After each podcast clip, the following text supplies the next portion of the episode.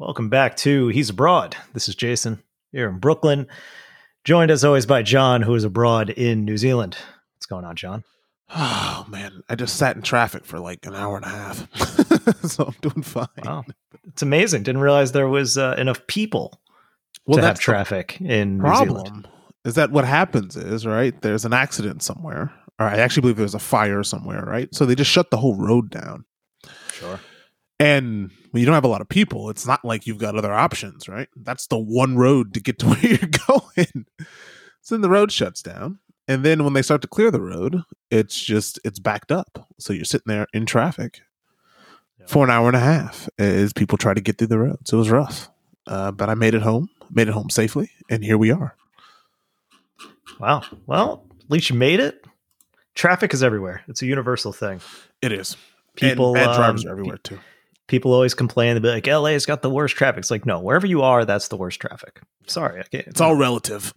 Exactly. Exactly. I every time I've been to LA, I never felt like, wow, this traffic is completely unlike anything I've ever seen Well, before. what makes LA traffic interesting is that you'll hit traffic at like two in the morning. it's like you'll there's times I've taken a flight, right? You take a you take a what's the opposite of a red eye, right? You take that flight that drops you off in LA. You leave New York at like ten. The opposite of a red eye would be uh, would, would be a green eye. Yeah, it's like 10, 11 p.m. and that means you land in LA at like midnight, right? Something like that. It's like one of those flights where it's like you Yeah. land in. It's like a five-hour flight, and when you land, it's twelve o'clock. It's twelve p.m. So you're like driving from the airport, and I've hit traffic at like one in the morning, and you're like, "Who is out at one in the morning that there's traffic?" But it's L.A. Yeah, because bars close. They don't. They're not. They don't go that late in LA, No, right? kind not in California, not at all. Yeah, because to people tend home. to be done. Yeah, people tend to be done by 12, 1 o'clock. Yeah. Well, the the the the most absurd traffic I've seen in my life uh, is Mexico City. That was by far that was actually probably the worst traffic I've ever seen in my life, and I, because the same ride from one place that would I I took the same route at two different times. One time was at about I don't know three in the afternoon, and the other was at let's call it three in the morning, three three, 3 a.m. Right, three a.m. No more than ten minutes. Uh, three p.m. hour and a half. yeah, and the thing is, is like there's no rules, and if there are rules, they don't really give a shit. Like there's there's lanes and stuff like you'd imagine, but it's it seems like every every sign and mark is a, is a suggestion. so so uh, there was a point where I think halfway through my time in Mexico City, and I was only there for what was it? I was in Mexico City for a cumulative, let's call it three and a half days. Not not consecutive. Yeah, it was like not very long. Yeah. it was about 72 hours and then yeah so two nights and then one night um that was that was when i was there god it was a little over a year ago now um feels like an eternity ago um hey, can I ask you a question real quick? yeah sure, Have sure. you taken a flight this year in 2020? No. Interesting. How The last- interesting is that? you know you know the last flight i took was uh was the one from arizona Wow. I mean, it's funny. i don't think I, i've I, taken a flight since then I thought about this, and sorry, I don't want to derail you from the Mexico. no it's fine it wasn't that interesting But I, I Alice asked me this and says, "Have you taken a flight this year?" Now think about it. I've basically taken a flight every year of my life since I was 18. Yeah. Right?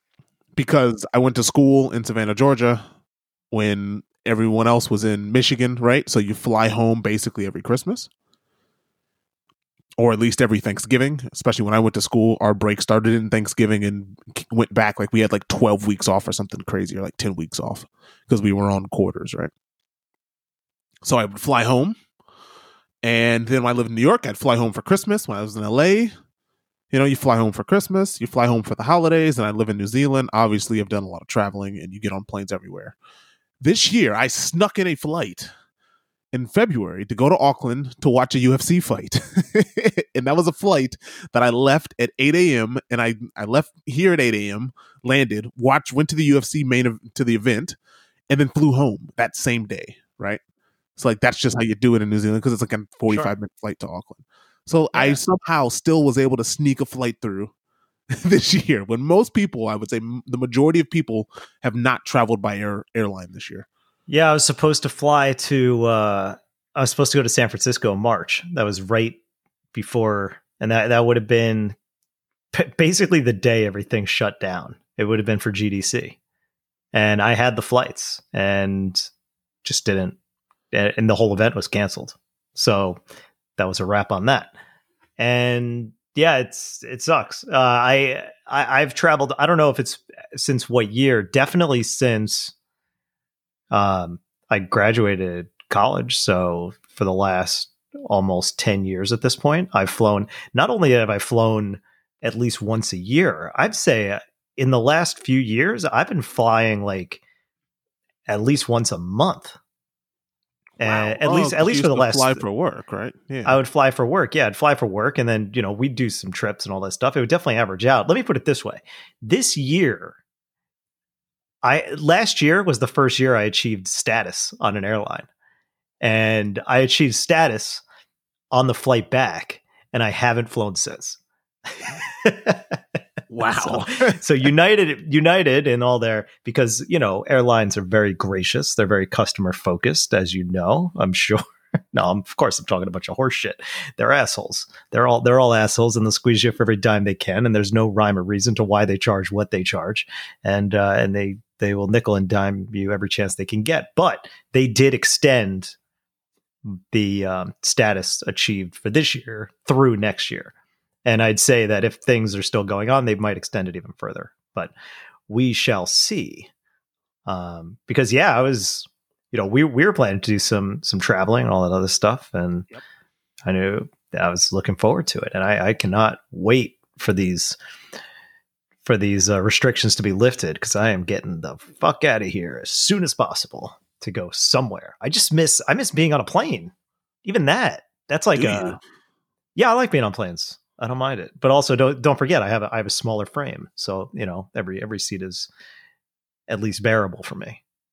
And I kind of like that the feeling of, you know, I, I don't know, there's some there's something about the entire experience that I like. Every step along the way has that certain joy to it that others may find monotonous or tedious or I kind of Hmm. relish in it. I don't know why.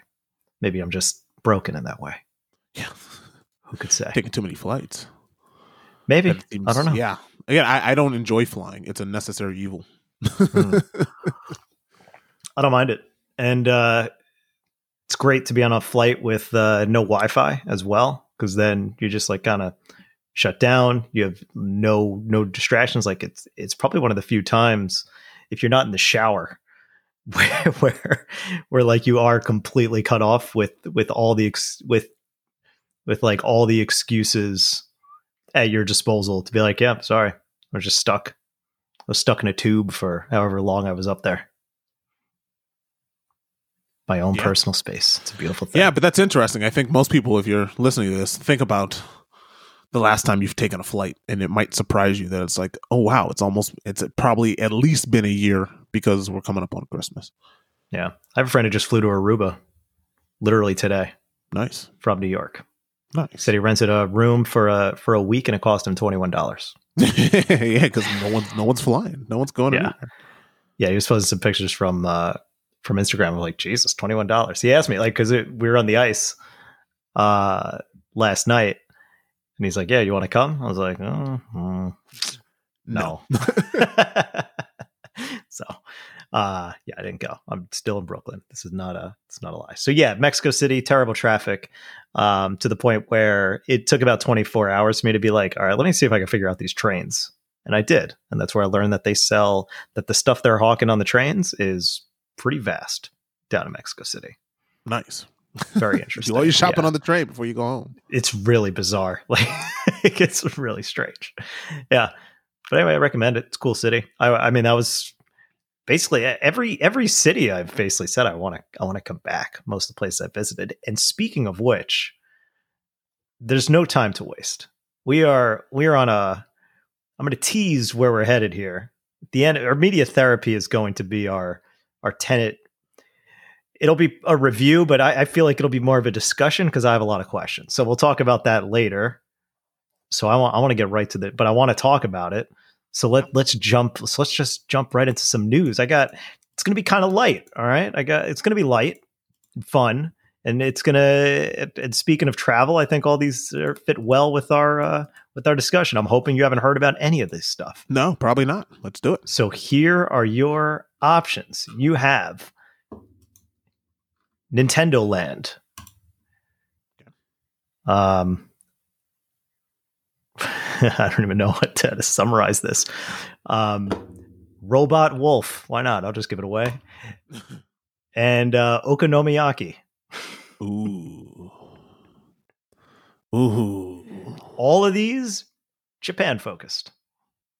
Did it? Did I intend for that to be that way? I don't know. These are just the things that caught my eye. Oh, is it okay for us to go in the order that you named them?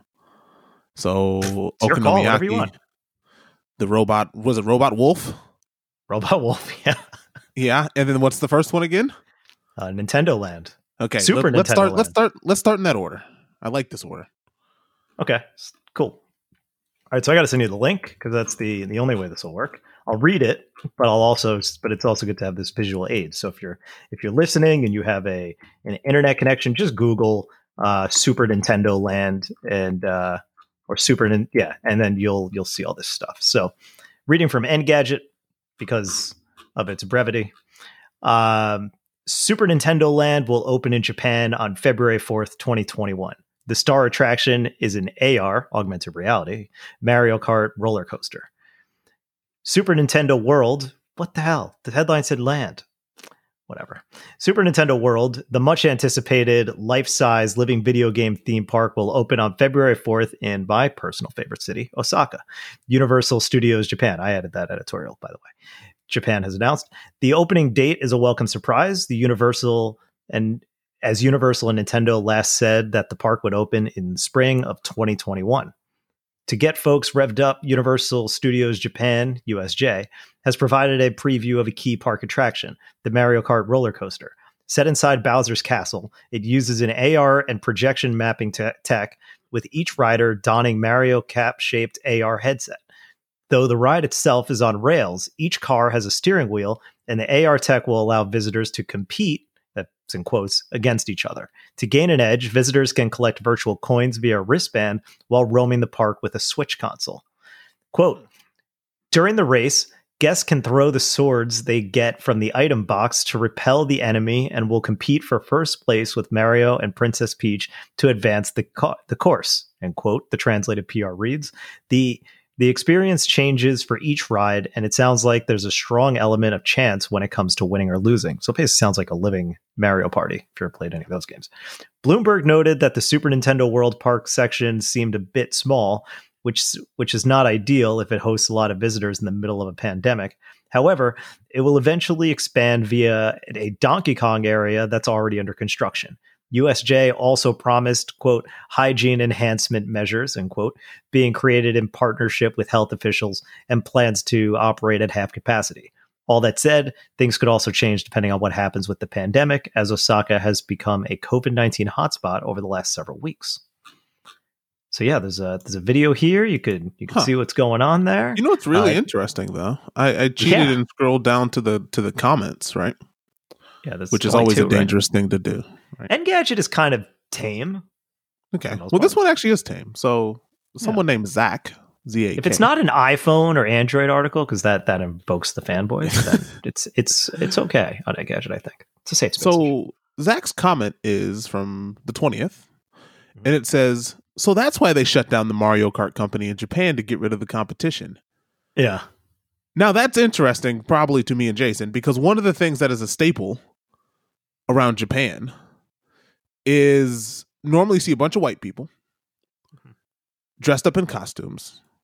Yep. And like it's an actual Mario Kart race. So there's a Peach, there's a guy dressed as Mario, there's a guy dressed as Luigi, there's a guy dressed as And Yoshi. they're all like these knockoff yes. costumes. Like nothing of it looks official Yes. at all. and they ride on real streets. I I actually remember seeing it in uh, what was it Namba in uh, in O- in Okinawa. That's where I remember seeing it most prominently. Yeah, but I've seen it in Tokyo as well. Yeah, yeah, yeah.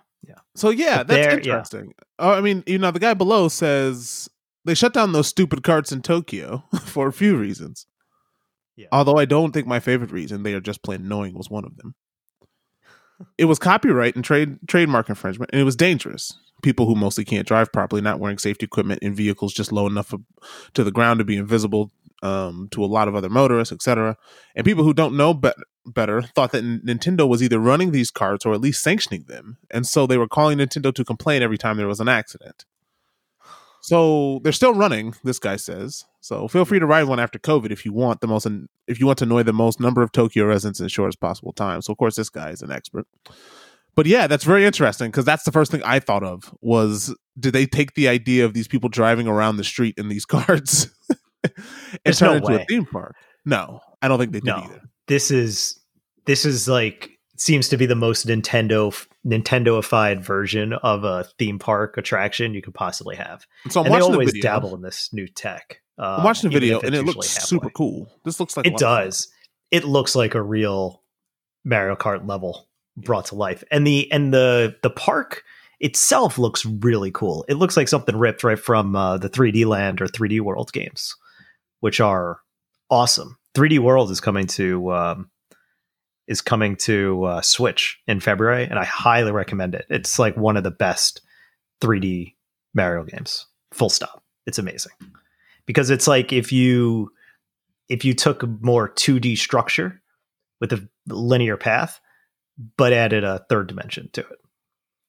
So it, it's it's very much focused on the platforming challenge, which is what I find most enjoyable in in platformers. Which sounds kind of obvious, but some people prefer exploration, all that other stuff. This one is, um, and they're just great. Like it, they're just they're really tight, really fun. That's the reason I bought a Wii U because it was a portable Wii U game. But anyway, I divert because, but it looks just but it looks just like it. Um, Yeah. It- no, it really is because I bought. I I didn't buy the Wii U when it first came out, but when I got my hands, oh yeah, on I'm that sure game- that's one of the worst systems of all time. yeah, I, I had um three games on the Wii U, and as of February, all three of them will be on the Switch because the three games I had for Wii U were.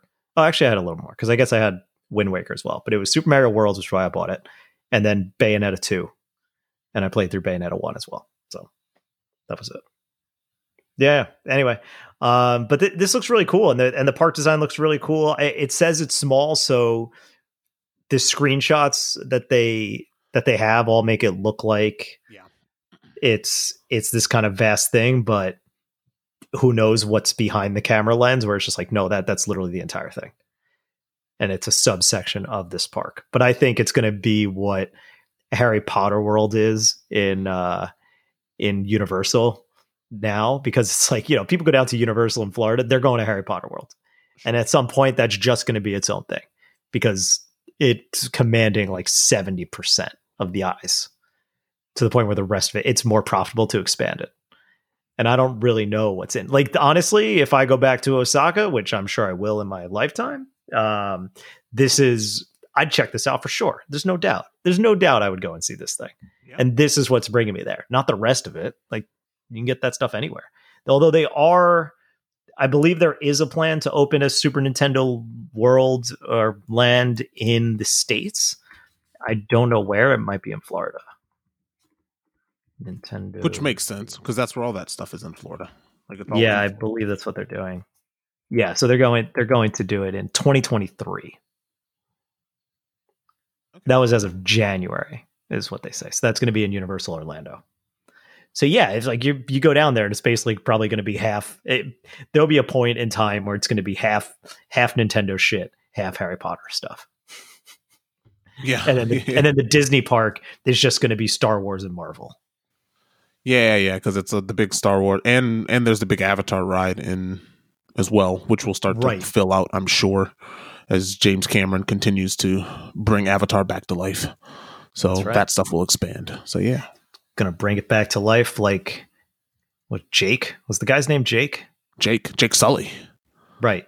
Yeah. I don't know why I remember that. I've seen that movie once in its entirety. My life's out, but they're gonna it back to life, like like they did at the end of that movie. They're gonna place that thing next to that big ass tree that blew up. Spoiler alerts. and uh, and then it's going to come back to life, and then they're going to fuck with their tails or something. And uh, Dirty Secret, I've only seen it once as well. it's a long movie. You got to like I've- take some I've- time out.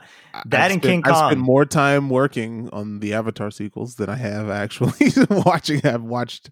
I've not watched a lot of Avatar. Doesn't sequels. even even if you saw that movie ten times, that wouldn't be a difficult feat to achieve. But that movie and PJ's King Kong is uh is the other one that I've seen one time Yes, and It's that's just- a long movie. Because I just I can't it's long. content. it takes an yeah, hour. I think journey. so. What is it? It takes like an hour and a half for them to get to the island. I believe. Yeah, because you get an hour of Blackjack being like, "I'm going to make this movie. Black- We're going to go to this Blackjack. island." And- what did I say? Jack Black. Black- you called him, called him Blackjack, is what you called him. Sorry, I, I it's, know uh, what you meant. Jack. Black. It's tw- it's uh it's after midnight here. it is Um, so excuse my uh, Blackjack. yeah, I I have an excuse for my nonsense. Um, yeah, Greg sent me a text earlier saying the amount of times that he said, what did he say? I'm bringing up the text now. I got text from him and Arlen, and I, I guess I should bring that up at some point. Um, so he said, do, do, do, do, do, something about the movie stuff. Um, he said, after listening to your podcast for continuously for years. I still can't decide that my rando movie and actor knowledge is crazy or normal because I'm almost I almost always know exactly who you two are misnaming, miscasting, forgetting slash whatevering. and then he said you were thinking probably of Wet Hot American Summer. By the way, that's when I was thinking about what Elizabeth Banks and all those guys started in, and I was and he's correct. That is what I was thinking of. And oddly enough, I looked that up while we were recording, and I didn't even say it at the time.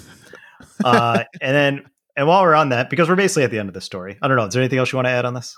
No, it just sounds cool. So uh, when we eventually go back to Osaka, um, because I need, uh, you know what? It's actually Hiroshima that we've got to go back to. I need that okonomiyaki in my life. Well, we'll talk about okonomiyaki later. I need it. not- I need it. that stuff is good. I can get that here That, in uh, that will make Brooklyn me now. eat meat again. That alone will make me eat meat, meat again. Oh, oh, Mm. it's delicious.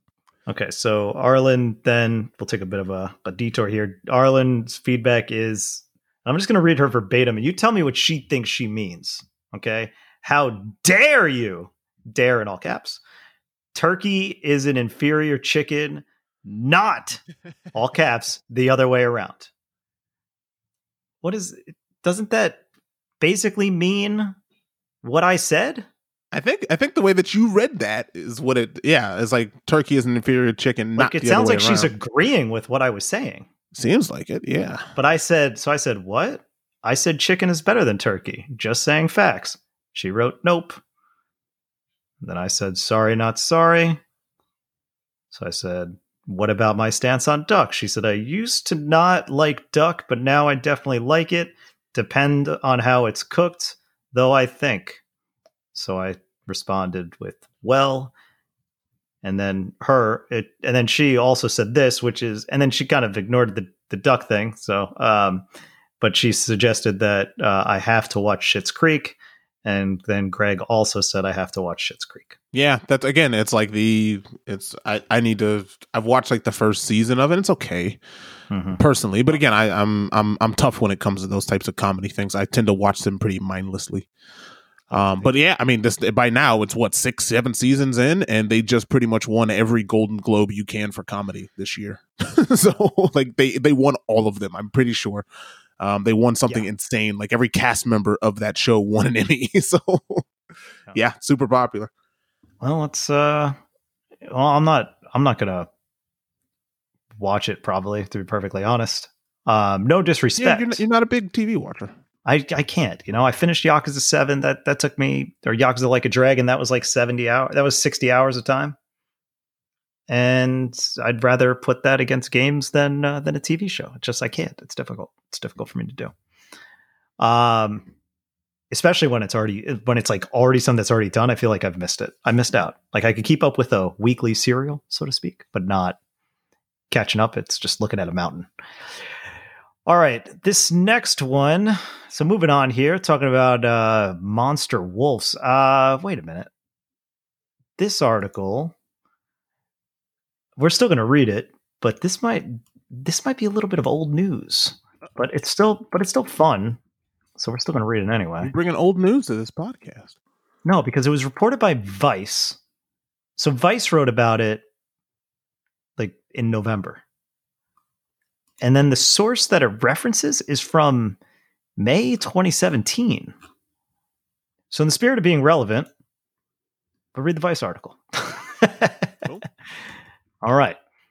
Japan is using a mo- a monster. Let me restart. Like I said, it's late. Japan is using a robotic monster wolf to scare bears away from people's houses. With a steep increase in bear sightings this year, a northern town is using a robot to keep citizens and animals living in a harmonious balance. I'm going to send you this link so you can see a picture of this. It's worth seeing, and it is terrifying. On Japan's northernmost island of Hokkaido, where we've been, one, one town has installed a robot monster wolf to protect residents from encroaching bears. The scarecrow wolf is equipped with a motion sensor that, when tripped, spurs the metallic beast into a red LED eyed howling sequence, according to Japan Kyo. The cyber wolf was, and if you click that link where it says Japan Q, that's where it takes you where it's like three uh, three years ago so you can actually see a video of the thing in motion. The Cyber Wolf was created as a joint project between Hokkaido based machinery from Ota Seiki Hokkaido University and the Tokyo University of Agriculture. That's easy to pronounce. Mainichi, that's reported by Mainichi. Bots were first placed on Hokkaido farmland in 2016 to fend off wolves and other predators from livestock. Now there are more than 62 monster wolves across all Japan. However, Takikawa's recent recent installation is the mo- is the first meant to protect humans. Quote: We want to let bears know human settlements aren't where you live and help and help with coexistence of bears and people. End quote said Yuji Ota, head of head of Ota Seiki, in an interview with Mainichi this this Princess Mononoke gone metal ideal of beast, man, and machine living harmoniously has worked in wildlife management before, according to Dave Thau, global data and technology lead scientist of global science at World Wildlife Fund. Although a new science, Thau says robots are enhanced are enhancing global cons- conservation efforts, from swimming the depths, picking up trash, to gathering insights on the backs of flying beetles. Quote Many of these applications are very new and not yet widely widely deployed, making it exciting times for any conservation-minded roboticists, end quote, Thau said in an email to Motherboard. Quote, we're using technology to monitor biodiversity and, te- and environmental health, as well as helping reduce illegal exploitation of wildlife and reduce human wildlife conflict, end quote. For the town of more than of just more than 36,500 residents, bear sightings were extremely rare according to Mainichi. There's typically one sighting every few years, but this year since the end of May, there have been 10 in the town alone. While there is no conclusive reason for the tight for the Takikawa uptick, the Japan Times reported a similar surge in the Hokkaido town of Shimimaki. Shim Shimamaki. There we go. Takikawa officials have placed a four foot long, three foot high scarecrow in a neighborhood just outside of the city center. Is really a scarecrow at that point? Isn't it a scare bear? Yes. Because okay. you're scared. Yeah. Yeah. I mean, it's not, it's yeah. not a scarecrow, but fair enough. I mean, I get it. I get the application, yes. but, you know, it's like kind of bizarre. Anyway, it will remain there until hibernation season begins at the end of November. It's like chicken fried steak, right? Like it's a fried steak. But I guess it's fried in the way that you'd fried chicken. Chicken, yeah. Yeah, okay.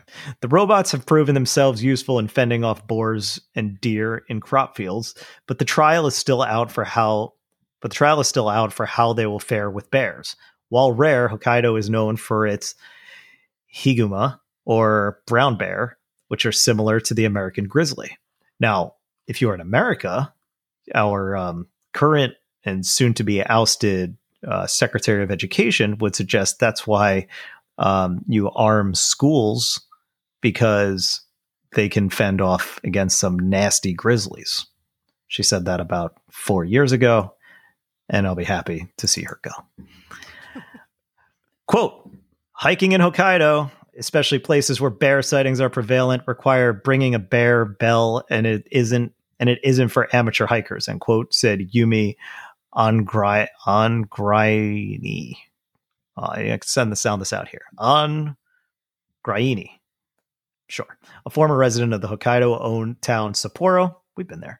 And an avid hiker in an Instagram DM to Motherboard. Quote, I think I would feel safer with this robot making sure the surrounding area is safe before I get there. End quote. What's a bear bell? Yeah, I don't know. That's a good bear question. Bell. First of all, Joe Rogan's got some really good um, SEO because if you search bear bell, the fourth result in the ads is, is his is his is his kettlebell. Yeah, exactly. Of course it is. bear bell, but thanks Google. I don't even need to click a link for this. A bear bell is a small 1.5 inch bell with either a thick Velcro strap or a carabiner used for attachment. You can attach it outside your backpack, waist, or any other external piece of gear. Yeah, it doesn't tell me what it does. Uh, all right. Well, let's just assume it's. Do bear bells really work? Maybe. Uh, who cares? Anyway, they got a bear bell. They'd rather have a, a robot scare bear. In addition to its practical use, we're getting to the home stretch here. Don't worry about it. In addition to its practical use, Angraini said she also believes the wolf installation is a fun spectacle and a good way to bring tourists into the area. Thao, Thao also says there's some concerns about about pollution when it comes to wildlife management via robotics. The manufacturing and implementation of these sort of technologies inherently come with environmental side effects. Quote, at some point, sensors will become small and cheap enough that they could be deployed very widely. The risk here is that we pollute the environment while trying to preserve it, end quote, said Thao. Quote, at the same time, humans are impacting most of the planet, so wildlife is seriously impacted by our actions. WWF is working to build a future in which humans live in harmony with nature, and we use technology to do that. End quote. Still, Thao is confident environmentally based tech is headed in the right direction and will do more good than harm. So, what do you think about these nightmare scare bears? Yeah, it's a terrifying picture. Um, yeah. Did you click that yeah. link and see the video? Yeah. Yeah, oh, that's even freakier. yeah, it's super weird. But I mean, this is also very par for the course for Japan, right? Like this is. Yeah, that's true. Why not? Why you yeah, wouldn't? Pretty much. Why? Why wouldn't there be this robotic wolf with glowing red eyes on this? It's it's nightmare fuel though. Yes, it is. It's oh, the sound! I just heard the sound. It's you know what it uh, sounds like. It sounds like every sound on. So it sounds like every Halloween decoration outside yes. of the house that makes noise. It's kind of like kind that. of how like it moves. Yeah, it's a shitty speaker, and it's very staticky, and you never want to hear it, which makes sense if you're a bear. But it's funny, like bears aren't welcome here. It's like bears were there first, probably. Yeah, I mean, and again, I guess the brown bears, because those are, are sorry, the grizzly bears, right? Grizzly bears and polar bears are the ones that kind of can wreak some serious havoc. The giant, so I get it. Um, but yeah, this is the most Japan thing you can ever expect. Of put this terrifying thing on this weird robotic, and it just sort of moves its head around, and eyes light up, and it probably makes Halloween noise. Hold on, let me let me listen to it so I can yeah, you so I can try and hear because I've got my I've got my YouTube muted. Oh, okay. Yeah, oh yeah, yeah. yeah. You just need to hear it for a few It totally to does. It sounds like a Halloween decoration. Yeah, exactly. But hey, if it works, why not? Keep those keep those nasty grizzlies away. Let's learn something. The next time somebody try to brings up, yeah, we need to maybe you put these in schools. Betsy DeVos could take some notes. this is how you scare. away. no, she doesn't. She's she's done right. She can go back to just being a rich a rich clown. Yeah, but she can invest in these. Put yeah, fair schools. enough. Put them in schools. They could be a deterrent. I, if I saw this thing anywhere, I'd I'd get the fuck out. Like this is this is not a just a scare bear I, it probably is also a scarecrow. It's a scare. It's a scare me. That's scare, for sure. It's scare everything. shit out of me. Yeah, yeah. This is terrifying. Absolutely. Yeah, because especially in the middle of the night, you see these eyes glow, yeah. and then it sort of turns to you and makes this noise, and yeah, you're gonna lose your mind. And it's moving around too, like it's on this weird gyrating thing. like it's weird. Yeah, it's freaky. Check out check out the video if you can if you can. Just honestly, if you search if you search robotic monster wolf, I'm sure it's the first thing that would show up in Google. but but give that a look. And yeah, God bless you. You know, uh, technology is a is a terrifying thing sometimes. Yep. And this is just a use case of that. All right, rounding out the trio of stories here, let's talk a little bit about okonomiyaki. This is reading from Sora News 24. I have no idea where I found this. It was probably just in my Google suggestions because it knows I'm a fat fuck and I and I have interest in these kind of things. Here we go. I'll send you a link to this as well because the visual helps. Uh, I hope it's a delicious visual. It's not. Move over ramen and udon. Cup okonomiyaki has come to. Oh, to no. play. Oh no! What have you done? Oh, Some actual cooking required. oh look at how they look at how they massacred my boy. Oh, Okonomiyaki, a blend of cabbage, meat, and other stuff suspended in a pancake like matrix, is one of that's the weirdest way to describe that, but it's it's very accurate. Is one of the is one of the highlights of Japanese cuisine.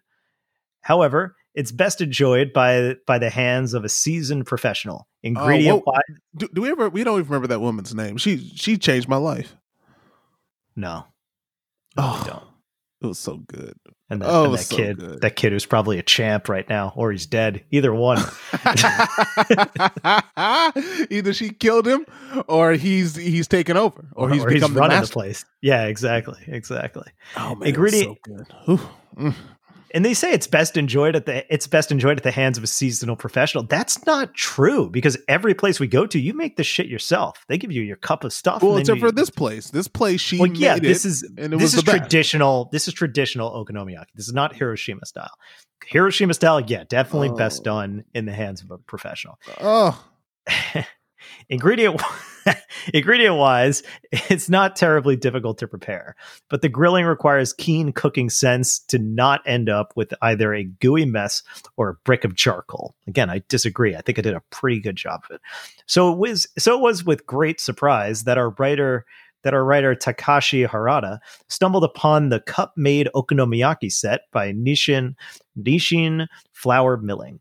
The sh- this should not be confused with the separate company Nissin Food Products, the company that makes cup noodles. Uh oh. But it appears to use their same one cup preparation style, though both companies are written with the same kanji characters and pronounced the same way in Japanese. Nisshin Flour Milling is actually the older company, having been founded in 1907, while Nissin Food Production Products didn't come along until 1948 uh, that seems like a odd well whatever. If the if this were the case then even a serial burning schlub like takashi can create a fluffy savory masterpiece. So he took the 278 yen that's about $2.66 plunge and picked up a pack unbeknownst to him that he had just signed up to do something he had never intended to do. Cook is it really cook? Well, we'll find out. After popping open the lid, Takashi found a bag of special okonomiyaki, okonomiyaki flour mix, little balls of deep fried tempura batter sprinkled with shrimp powder, flakes of dried bonito, and grated sea lettuce. These are hmm. all important parts of okonomiyaki, but our reporter noticed some crucial things missing, namely egg, cabbage, and meat. Those are like actual foods produced by nature and not something Takashi was ready to deal with.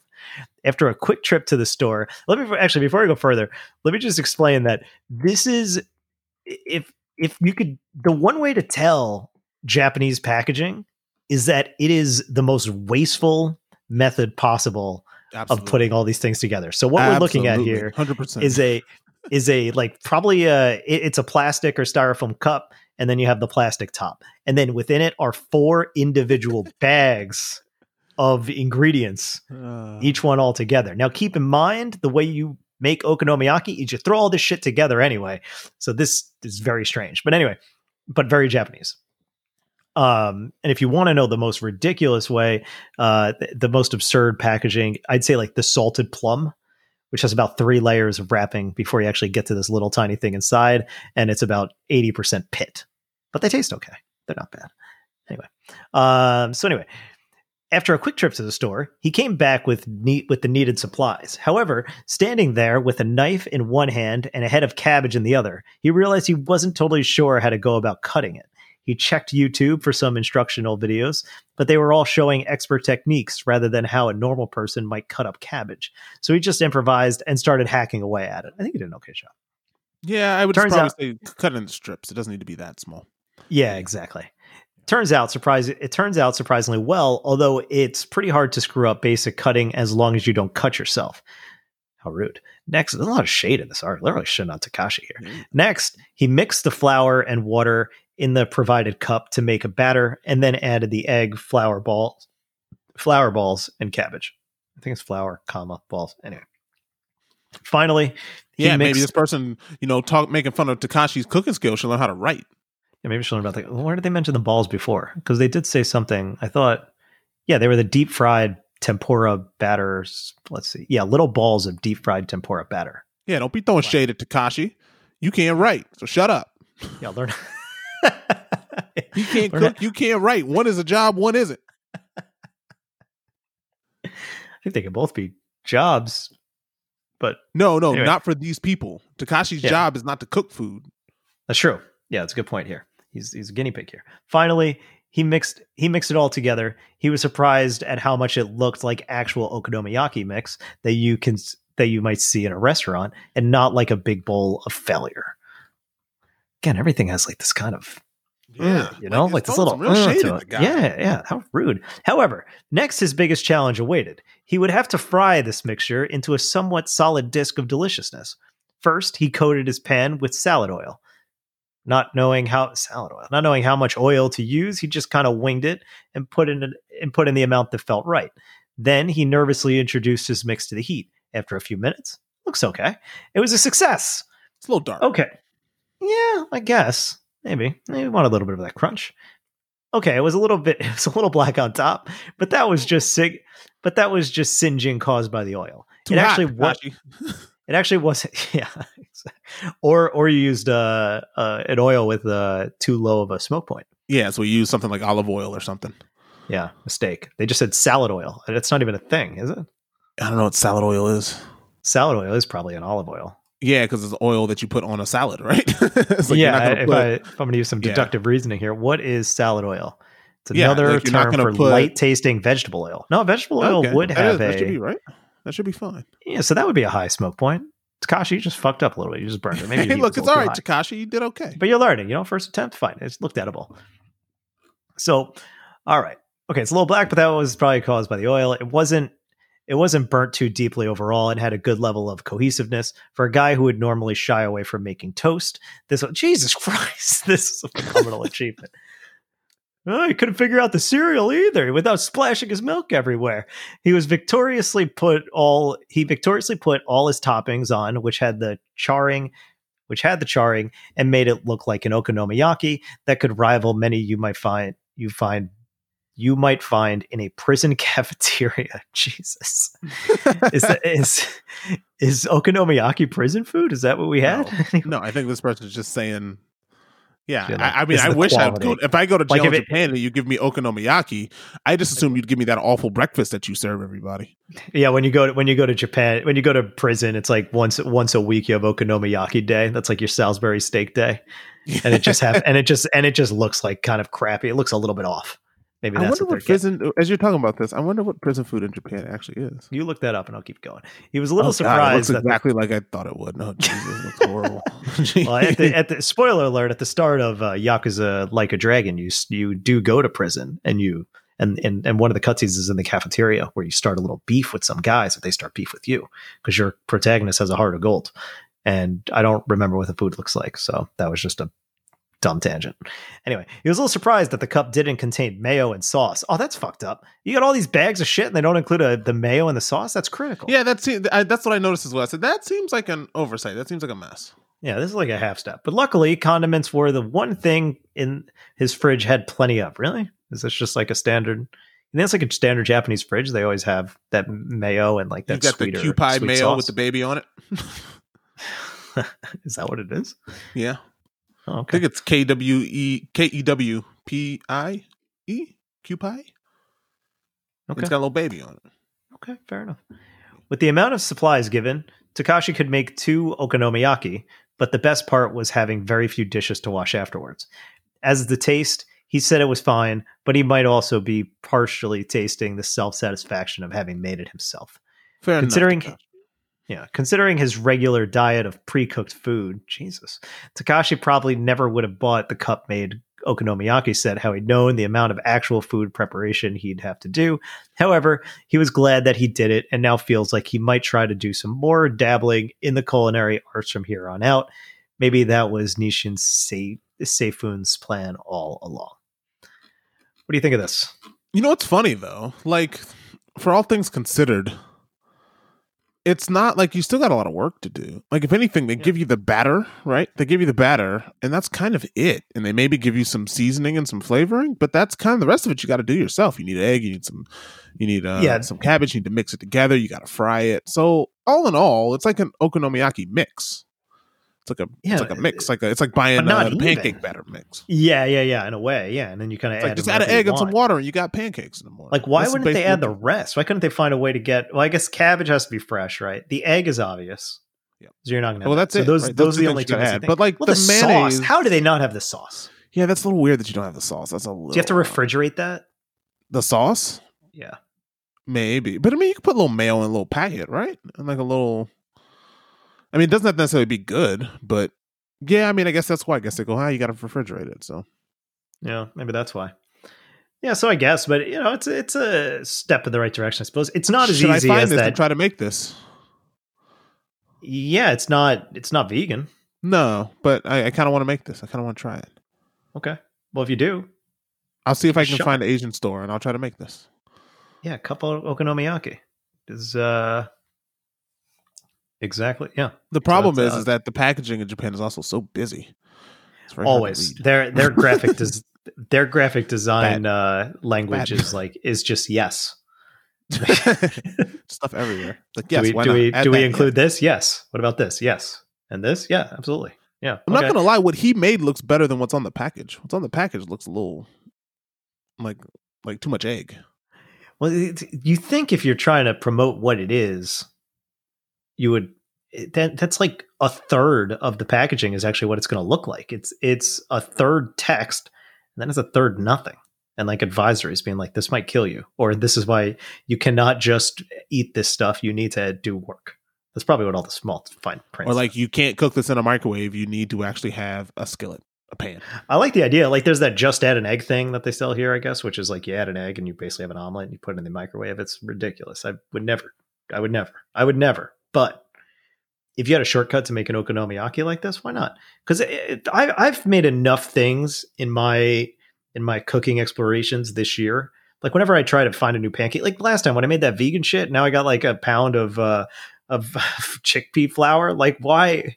If you just gave me a vegan pancake kit like this so that I wouldn't have to, or whatever the hell that was. Um, that wasn't even for pancakes. That was for French toast. Whatever. Yeah. But the thing is, like, if I if, if you gave me that that little kit where if it's like make an okonomiyaki, okay, so what do you need? Am I gonna buy a pound of like a whole giant thing of this of flour balls or whatever the hell that is? Well, not only that, like you got to buy a whole head of cabbage. Like, I understand Yeah. cabbage is cheap, but that's a lot of cabbage, man. Like, he probably used the, you know, I would say a quarter of it. So I know you can also buy quarter slices of cabbage, but you know, it's just Yeah.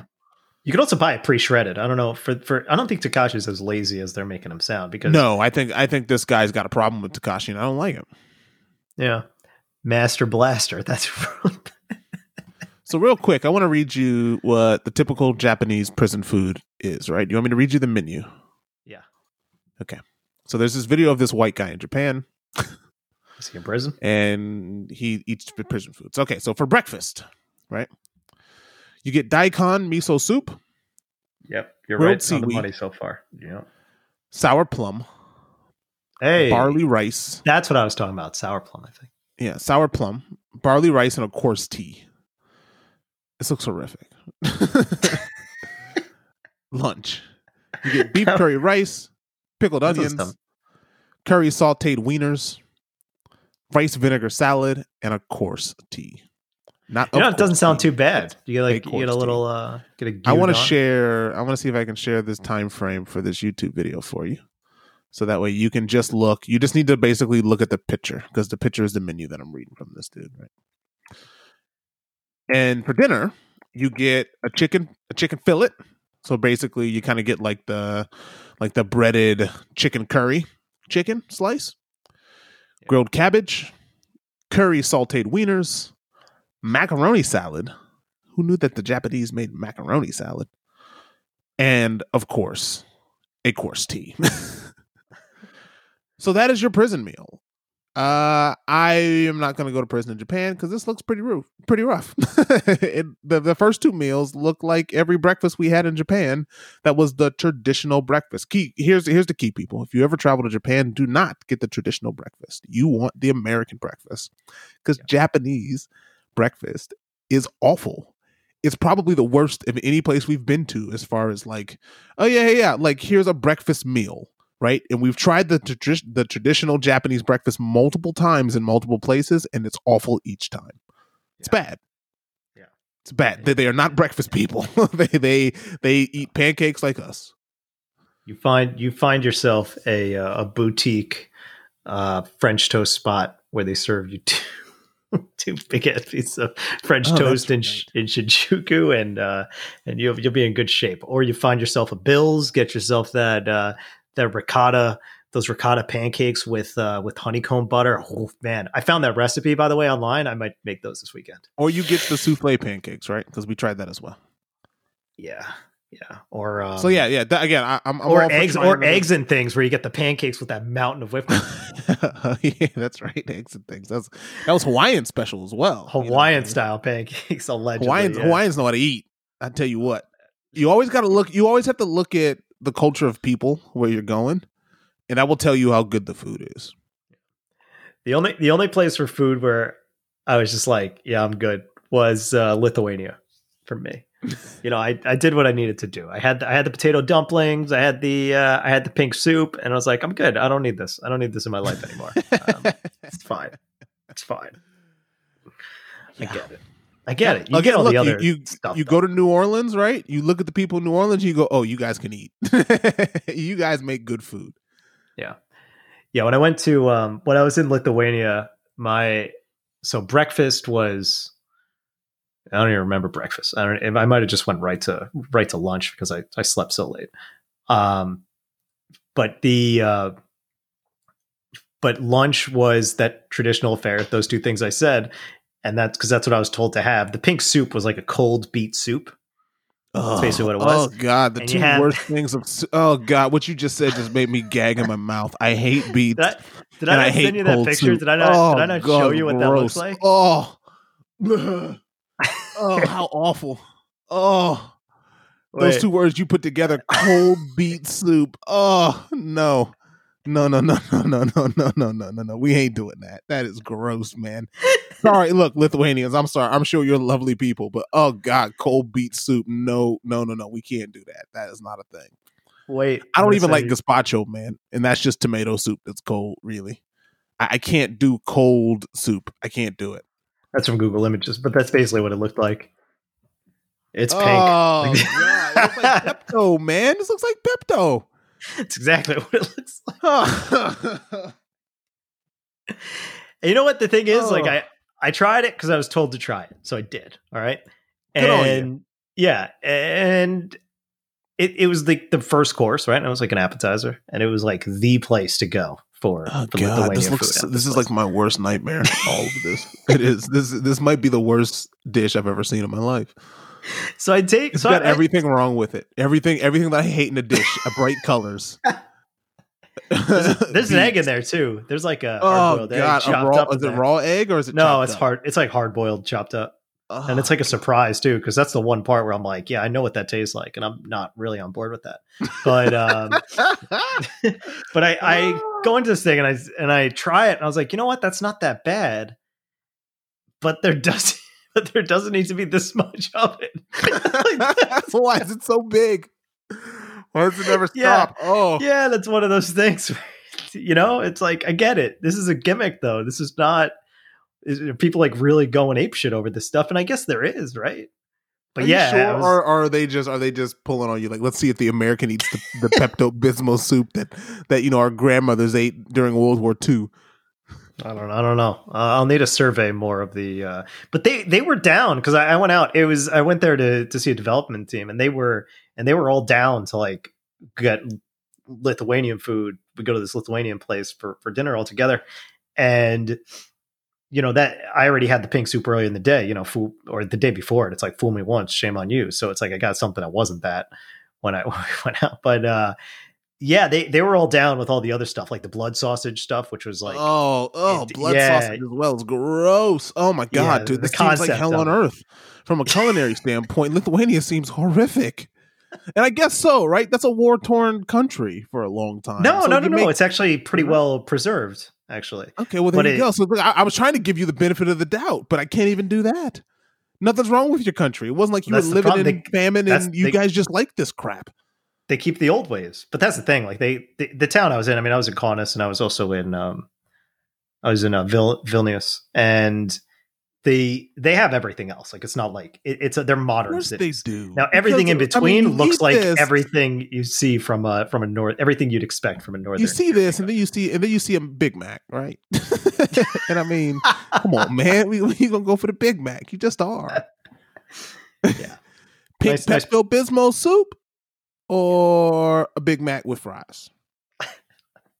That's why I got ribs the the first night. I like went to a British pub that the that the guy at the studio recommended, and I got some ribs, and I was like, okay, these are good. This is uh this is a solid Yeah. solid meal, and that's Ooh. where that's where I had uh, the the server said to me straight up, she's like, "What are you doing here?" in that in that type of accusatory tone, like, what are you doing here? well, you know, I, I don't think it was like that. I think it was very much they they speak Lithuanian there. That's the thing. Everybody speaks English, but but that's the thing. So their their tone can be hard to judge. I don't think it was meant to be that kind of malicious. Like, why are you here? Like, it was more of like, what brings you to town? We don't get many tourists here at all. Yeah. This whole this whole city is under construction. This isn't like the actual tourist area. If you're going to travel to Lithuania, you'd go to Vilnius and probably stay there. You wouldn't take the train that's only running half operations then you have to connect to a bus that then takes you to a station where you have to walk like about a mile to get to this town and then where someone would say why are you here it was it was at the time it was a perfectly valid question Fair enough. did it i did not i did not hold it against her for asking me that question but Well, yes, look, uh, If you give me a nice choice people. between this pink soup and okonomiyaki in a box, I'm taking the okonomiyaki in a box. yeah i'm with you and uh, what, what about between this pink soup and that prison food I'll take the. Oh God, this pink soup is my nightmare. I can't do it. No, I'll take the prison food. It's rough, but at least it's rice, right? yeah that's and why of course, tea. What if it turns out that that's why those people are so huge over there? And not like huge as in fat like Americans. I mean like tall. Like that is the land of giants. I was is the shortest. This, is it this Pepto soup? Yeah, that might be the secret. Pepto soup and blood sausage. That's what makes you six six foot five or something like that. I was I was definitely the shortest person uh, over the age of thirteen in that country. It's an easy easy assertion.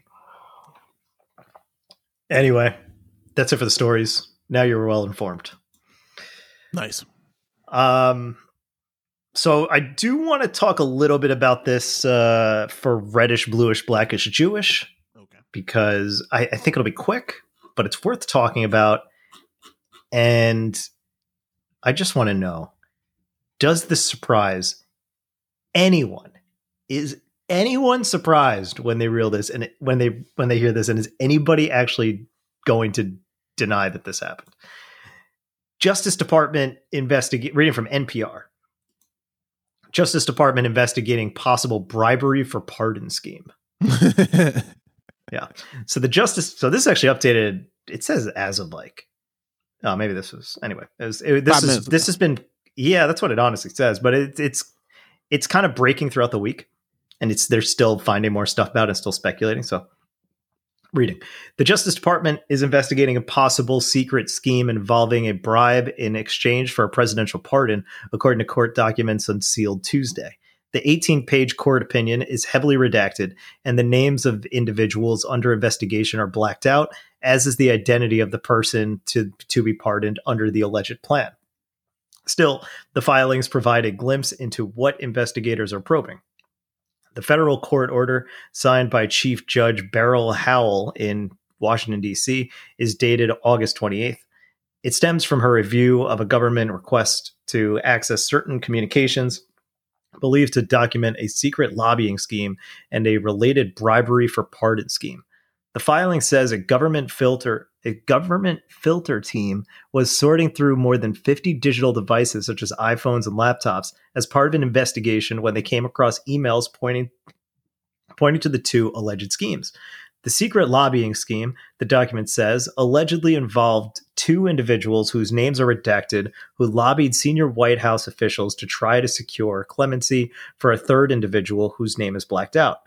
The related bribery conspiracy allegedly involved the offer of, quote, a substantial political contribution in exchange for a presidential pardon or a reprieve of sentence, end quote, for an individual whose identity is redacted.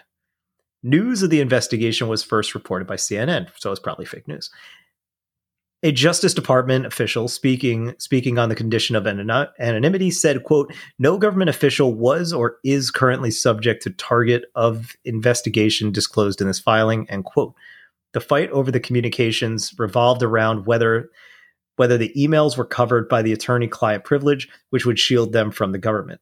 Chief Judge Howell ultimately found that the emails were not privileged material because each of the emails in question was sent to an individual who is not a lawyer who is not a lawyer. Quote the attorney client privilege applies only when the participant in the communication are the client and the client's attorney, who is a member of the bar, end quote, Howell wrote. The decision means prosecutors can use the materials to confront the subject of the investigation.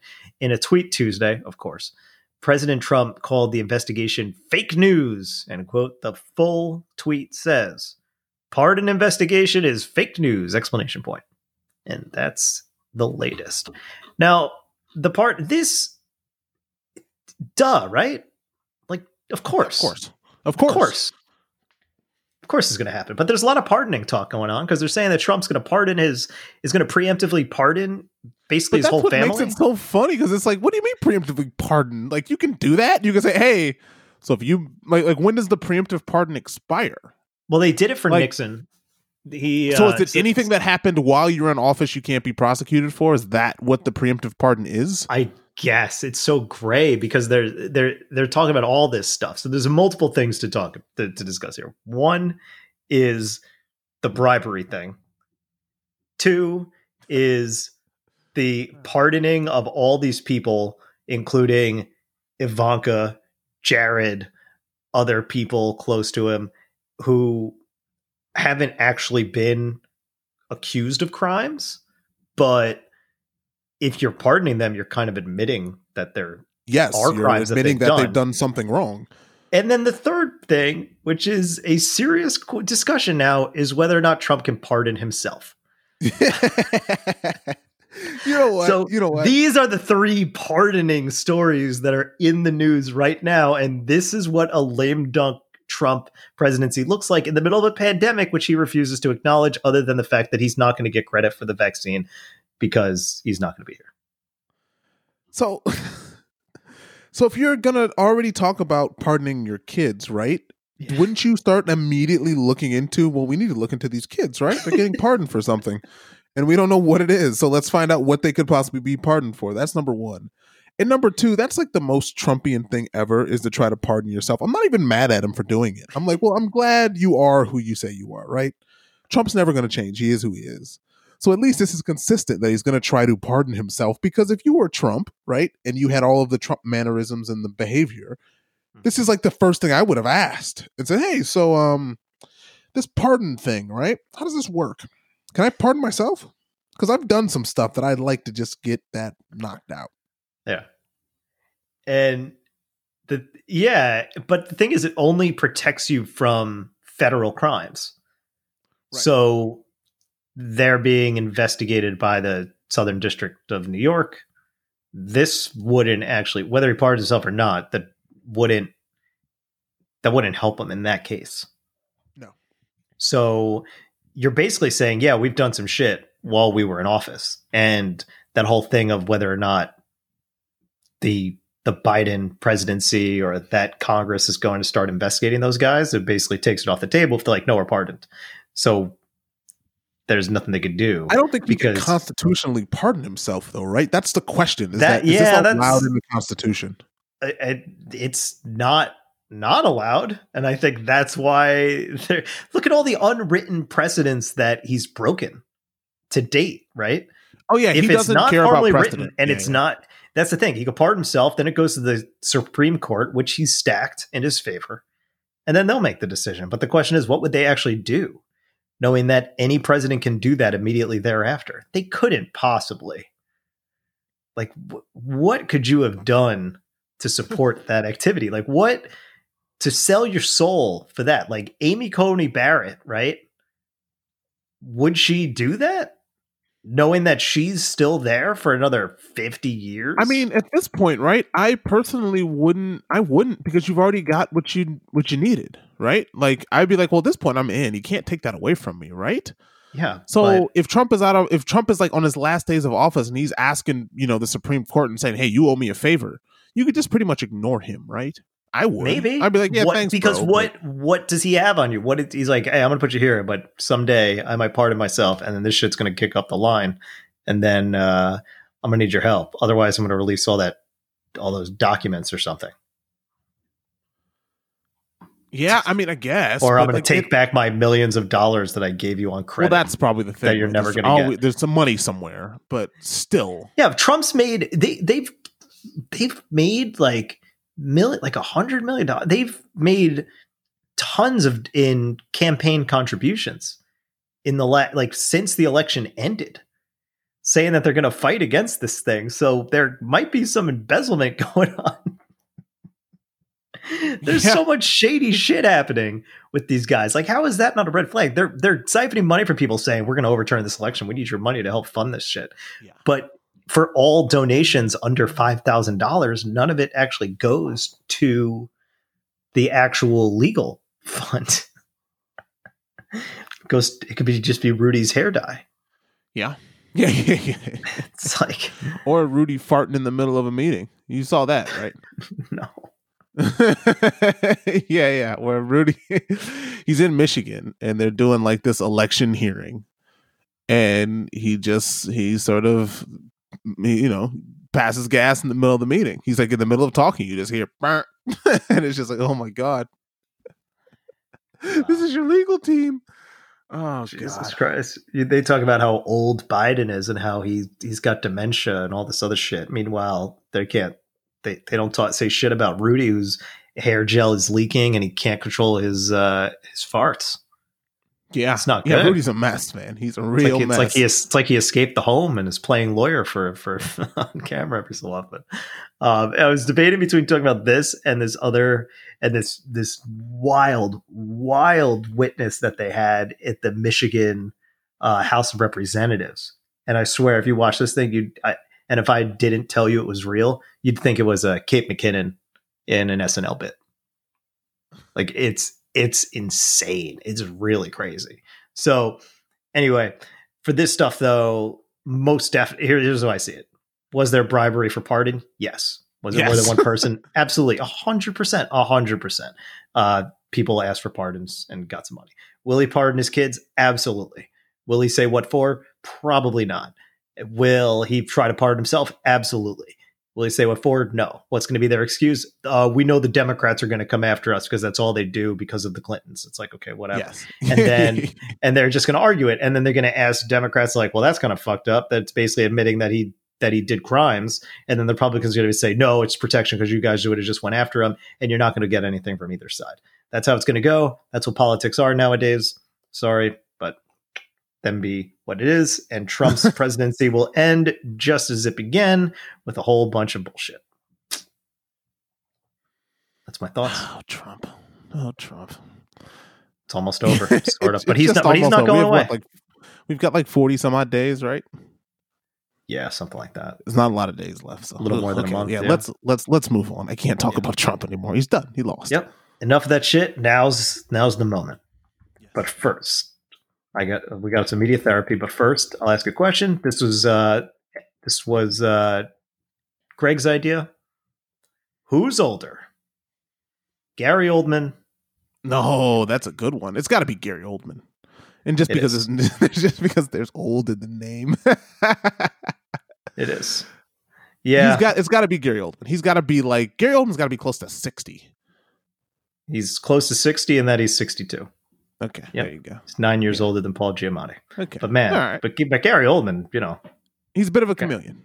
he is he is a chameleon. Absolutely. I keep forgetting. I need to keep reminding myself that that was him in The Fifth Element. Yeah, yeah, yeah. That was him in the fifth element. That's right. Yeah, Zorg. Yep. What a movie. Yeah. God, if it, if it wasn't for that movie, where would Luc Besson be? Yeah, he wouldn't be he'd be still be the creepy guy, the French guy casting young girls in his movies. Uh, oh, right, because he did Leon the Professional. True. Yes. Good point. Good point. Good point. All right. Well, I could also ask. eh, Let me let me throw you another curveball here Okay. because before, I, and this will segue into Tenet. So real quick before we talk about Tenet, I've got something completely unrelated to movies that I'd like to discuss with you. Okay, go for it. Um, have have you heard the internet's fury over the God of War, Kratos being at Fortnite? You mean the fact that he's in Fortnite? It's Yes, happened. He's in Fortnite. Mhm. Now I'm going to send you a link to a video that made me laugh today because one, it shows how old I am. It shows I'm very old. Okay, and I'm old enough to probably have kids who would love the fact that you could do this in this game. And Sony released a video on Twitter that basically shows this trailer of Kratos entering. Again, I've never played Fortnite, right? I know nothing about Fortnite. Um, and Kratos sort of drops in. He does the Kratos thing. He's got a big axe, right? He's being Kratos. And New Kratos. New Kratos, not like New old. Kratos, right? With the beard, he's dad. And then this guy who responded to this tweet said, You let this happen, right? And Oh, if you know anything about Fortnite, if you know anything about Fortnite, right? Fortnite is where all the kids learn how to do dances, right? Yeah, so they do the floss. It's where the kids have learned how to do the floss. It's where kids have learned how to do whatever this dance is. I just believe it's a dance from TikTok, right? Yeah. But they've got arguably right, and Kratos is, is pretty well known as a mature rated character, right? Kratos, he's the god of war. His arc Yeah. is he cuts the heads off of Olympians. He is fighting against the Olympians for wrongdoings done to Kratos, all different types of wrongdoings. I guess Kratos is just angry. I forget exactly why he's angry across four games now, but he's he's angry, right? Well, they uh, they they kill. Spoiler alert for God of War, but they uh, you know the, his his family was killed and by his hand because he was manipulated by the God of War, and then he wears the ashes. He's white because it's the ashes of his dead family. Yes, Kratos He is used by the hardcore, gods, right? and that, that kind of pissed him off. yeah, Kratos is hardcore, right? He's just a Yeah. hardcore character, and he Absolutely. is doing He's hard. he's doing this he's doing this TikTok dance. it's it's Mm-hmm. and the internet is very not happy with this. So Why? it's very interesting where we're going. Where Fortnite is the biggest game still, right? Has to Mhm. be. Yeah. It's the most popular game. It's on every single platform. I'm pretty sure I could get I could get Fortnite on my microwave if I tried hard enough. pretty sure. Yeah. You could probably play Fortnite if you got one of those fancy refrigerators that has a that has a tablet in it. You could totally play Fortnite on that thing. Yeah. So yeah, I just wanted to bring this to your attention because it made me laugh, and I'm like, yeah, I know. I, I, people are going to complain about this shit. I, I don't think. Because it's it's overly it's overly but it's it's fun. It's funny. So what? is funny.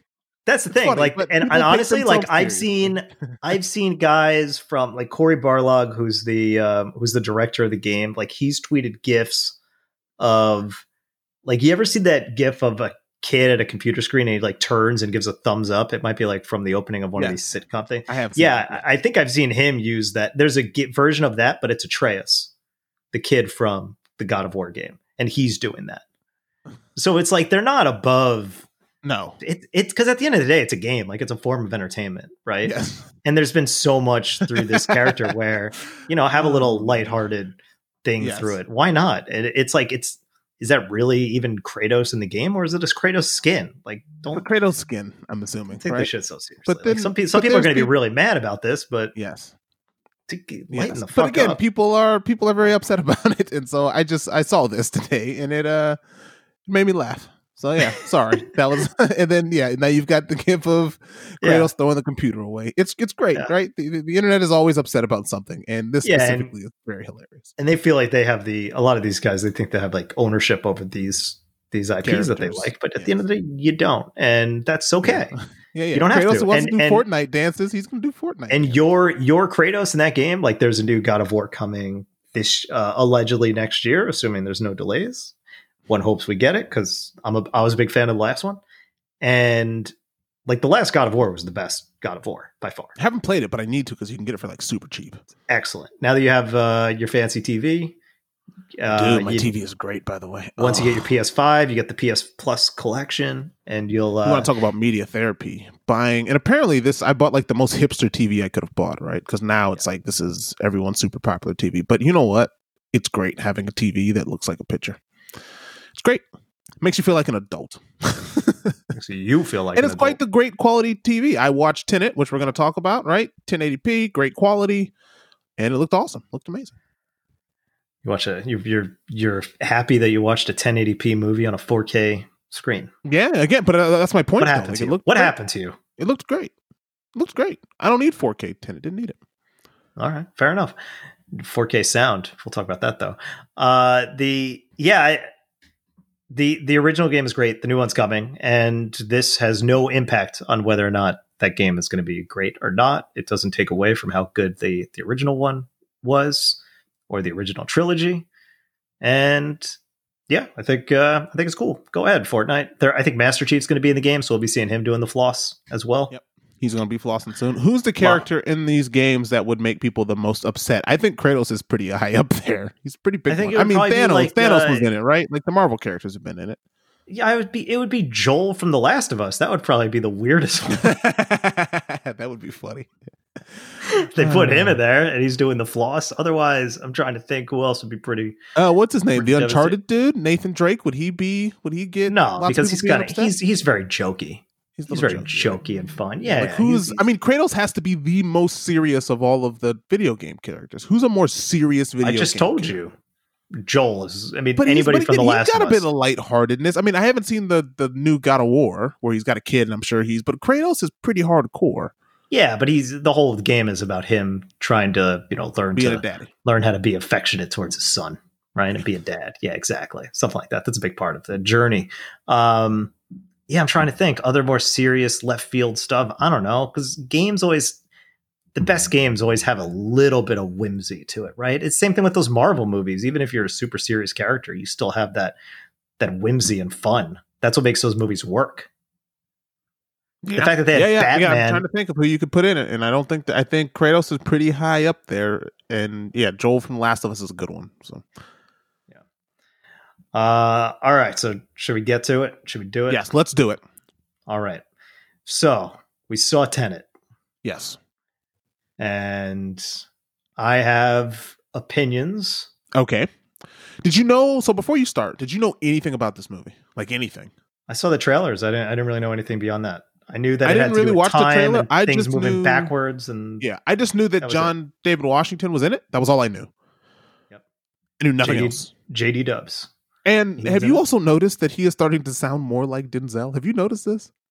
Yeah, I don't know if he's It's pretty to. amazing because there's a way that he said some lines in this movie that I had to almost I was like, that's Denzel. Wow. He's becoming his father. so because that's where we're headed with him, which you know what? Not a bad thing. Not No. a bad thing at all. Get a young No, Denzel. we- I'm down for Yeah. it. That's cool. Got to got to continue. I'm a world with two Denzels. Hell yeah, Yeah, exactly. that sounds pretty good. Right. When are they going to be in a movie the- together? the- what is it? Looper movie where what's his name plays Bruce Willis? yeah, uh, Bruce Willis? Let's do that. Yeah, you need less bad makeup. Yeah, exactly. You don't need it. Just put Denzel in there, put a son in there. We're good. Yeah. So this movie, I I've never really like wanted to talk about a movie more than I do this movie in Really? a really in a really long time because I have I was I was entertained for most of the movie. So that's good.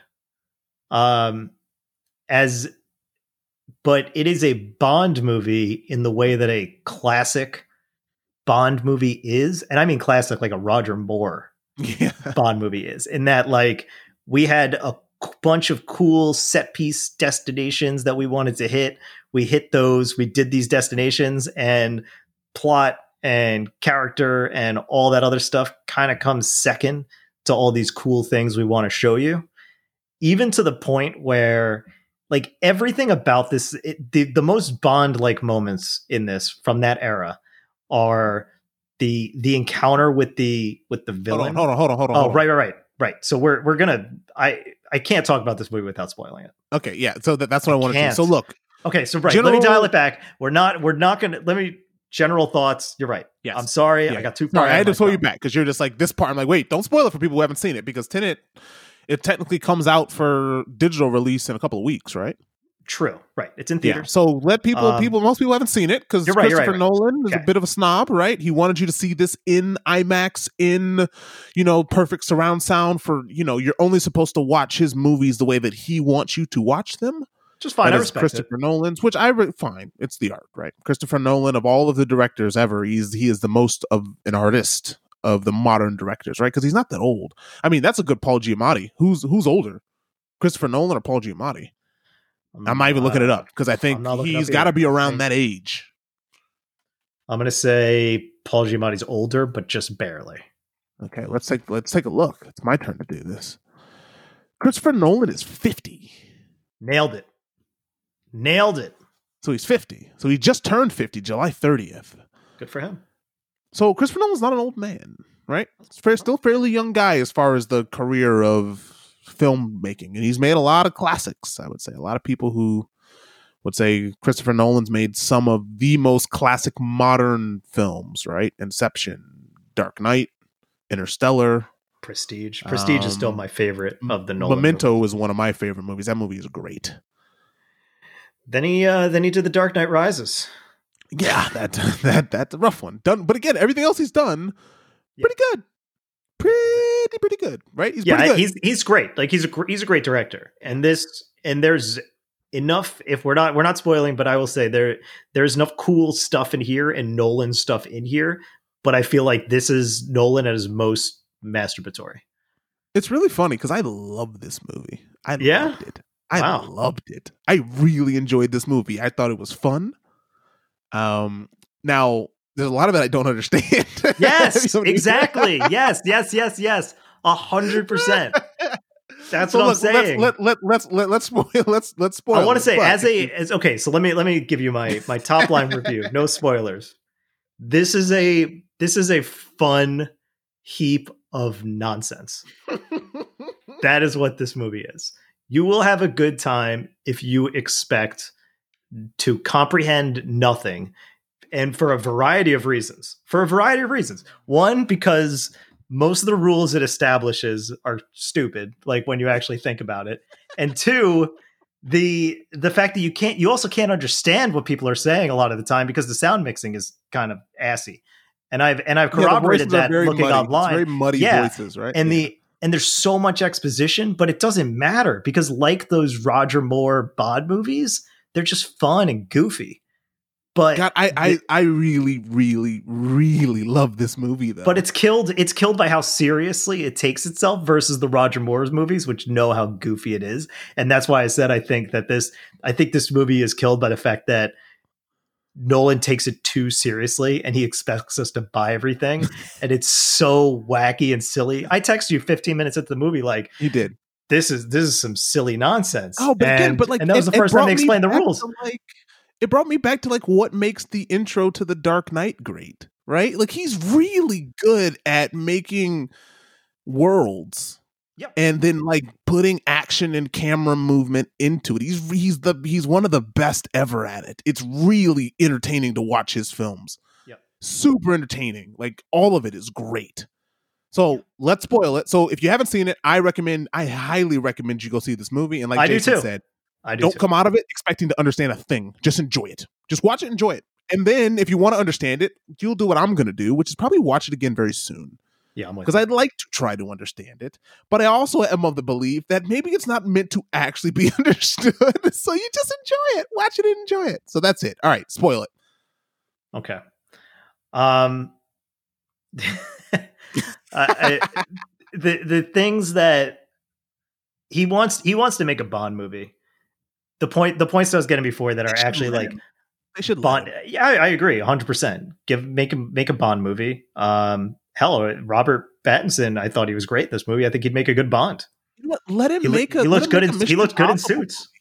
Like let. I mean, Mission Impossible is a little too jokey for him, right? I don't know. Their Mission Impossible's you don't need you don't need him to make a Mission Impossible because Mission Impossible movies are I'd- awesome. I'd, love, to, I'd love to watch it, but I think you're right. Bond's a bit more. You can go a bit more serious on Bond, right? Like Mission Impossible has a bit of. It's Tom Cruise, right? Tom Cruise is the star. Where these movies, Christopher Nolan is the star. and that's even what I'm in, saying. Even Inception, Christopher Nolan was the star of Inception. Nothing. yeah, but the like, oh, world you he made. that movie was stacked with talent, right? And out of it comes the director. The director's the star of that movie. That's got Leonardo DiCaprio, Tom Hardy, uh, Gordon Levitt, dude. Um, it's got a ton of ton of big actors in that movie. So yeah, um, Inception. So all of his movies. Let me go back to the Bond comparison because you have you have that whole meeting where he he goes head to head with the villain. Like, what was that scene on the water where they were in those weird ass boats?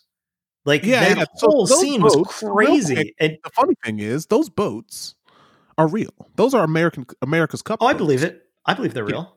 and so that's a big that's a big thing here in New Zealand. Those boats. So yeah, I, I had a bit of what? What was like, the what point of that scene?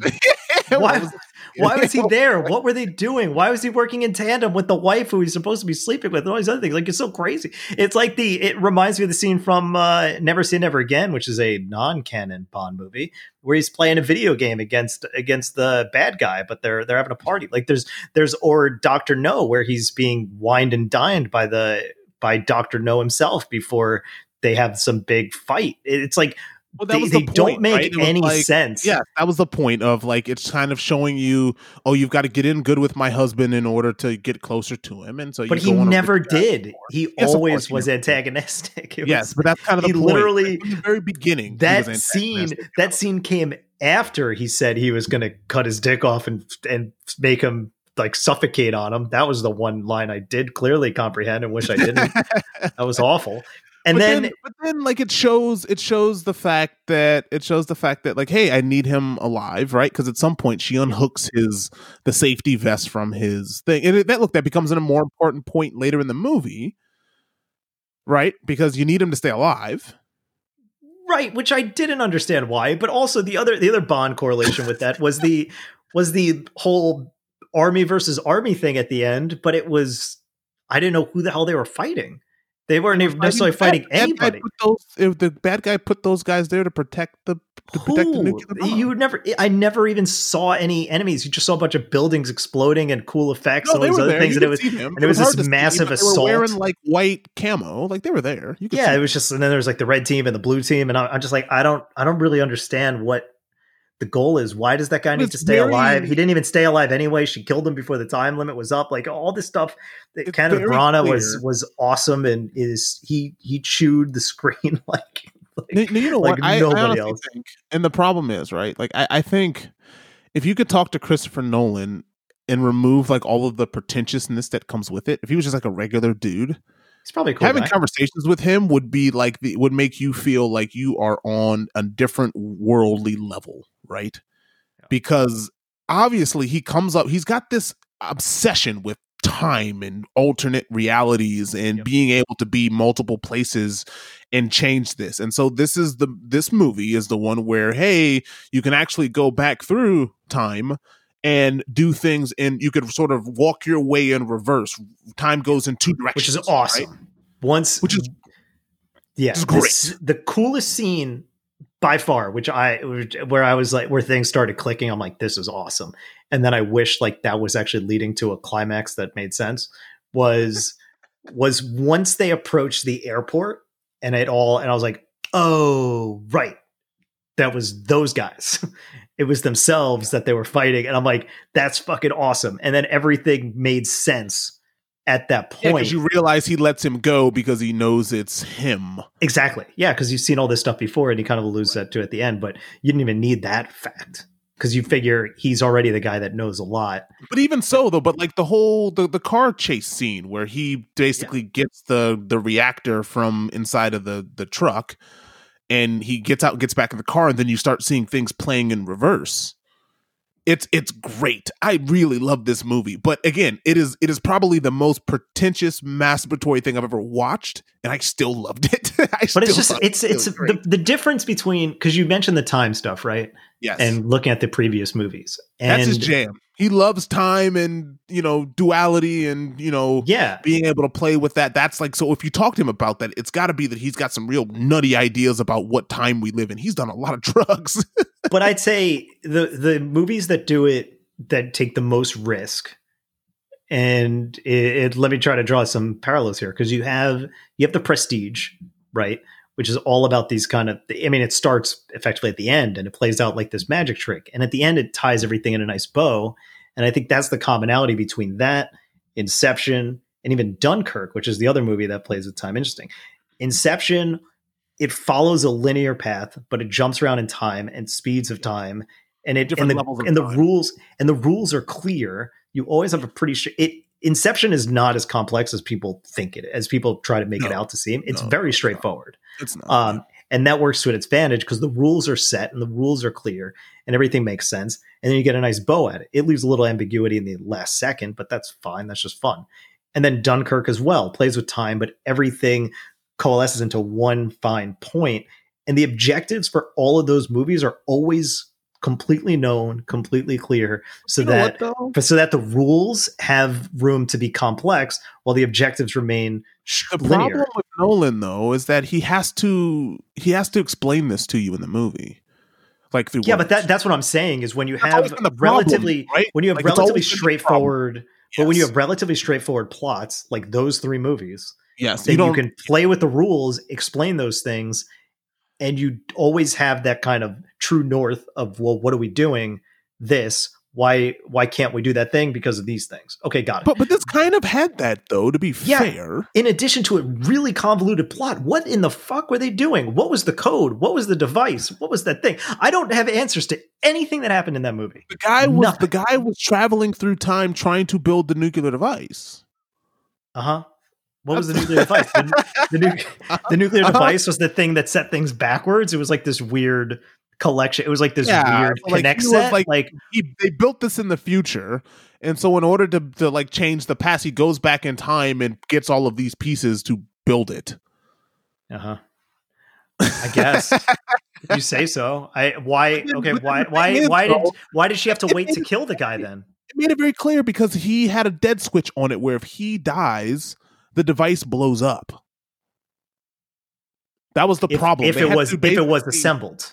Yes. Which it was. So they needed to kill him, right? Like or they needed him to be alive so that way the device is built so that way they can take it out of that hole. If they killed him too soon, it would blow up the device.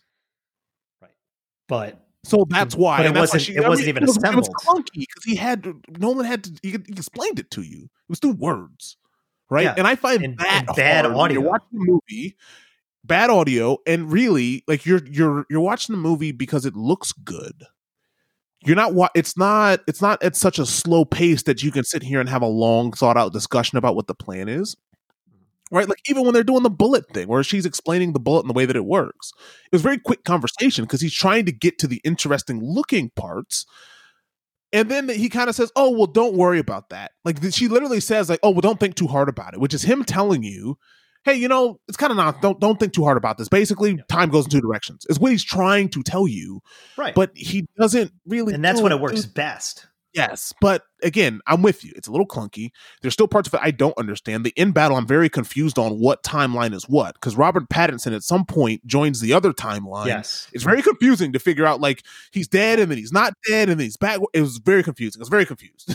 yeah, what end. was the deal with the with the strap as well in the back? I guess that was just to show that he was. He noticed that it was room. him. Right? He noticed that it was him and that he had been shot, but then he like snaps back up and takes the bullet from Yeah. the other. It was very confusing. That was a confusingly shot sequence. That whole thing was a pretty. Yeah, but it was also very important. It was a it was a major part of how important mm, Robert that's what I'm saying, to the solving of this plot. But I don't understand exactly where he was at what point. In and they time. speak in such vague terms where I don't even know. Like, is Nolan ex- is Nolan thinking that he'd do a sequel to this? He's never really done God, a sequel to any I of his original works. That was if he makes he basically is going to make John David Washington basically like this Bond time tri- tripping through time character, and I'm a hundred percent for this. Yeah, it, for it's it. cool. Give me. I like the world. I, I like all the worlds that he builds, and I like the concept. Like I said, that this was really clicking. Honestly, the the movie fell apart most at the end. The, la- The the, last with the last sequence was such a mess. I don't know why.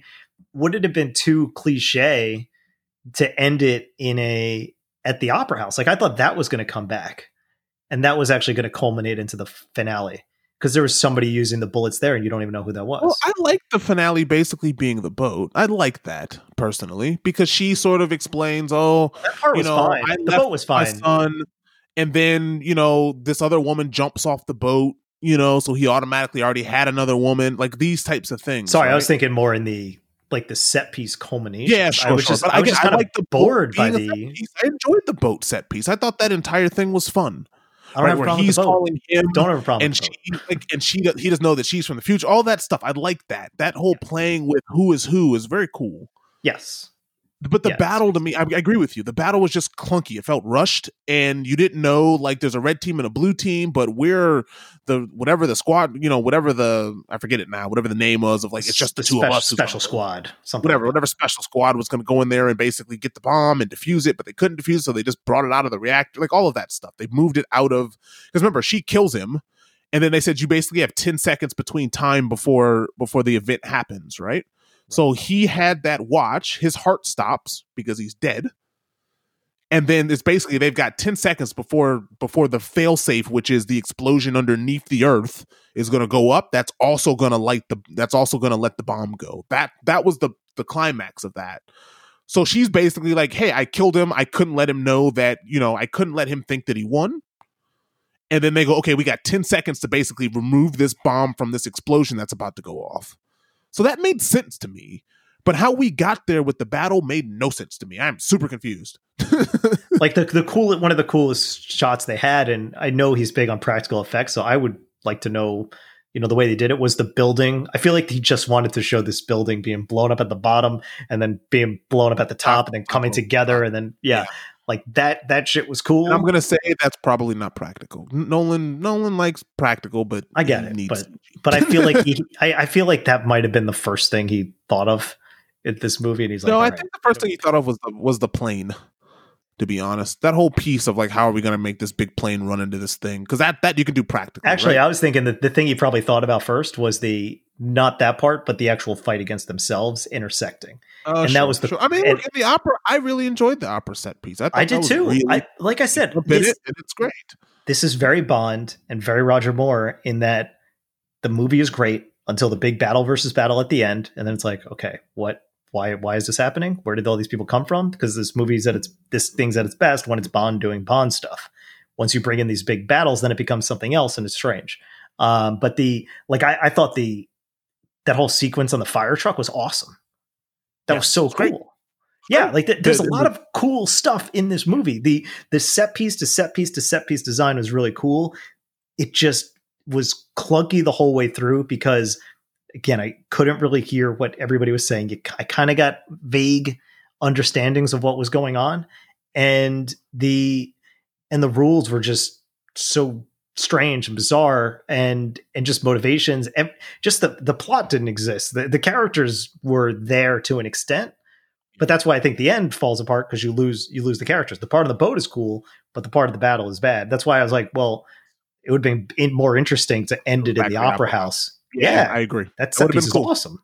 And that would have been that would have even felt more Nolan. Maybe he thought he would have been falling into a trope if he went there, but that also would have fit perfectly into the whole setup he was building, which were these intersecting timelines. Yes, So instead, you end up in the middle of the desert with this battle versus battle thing.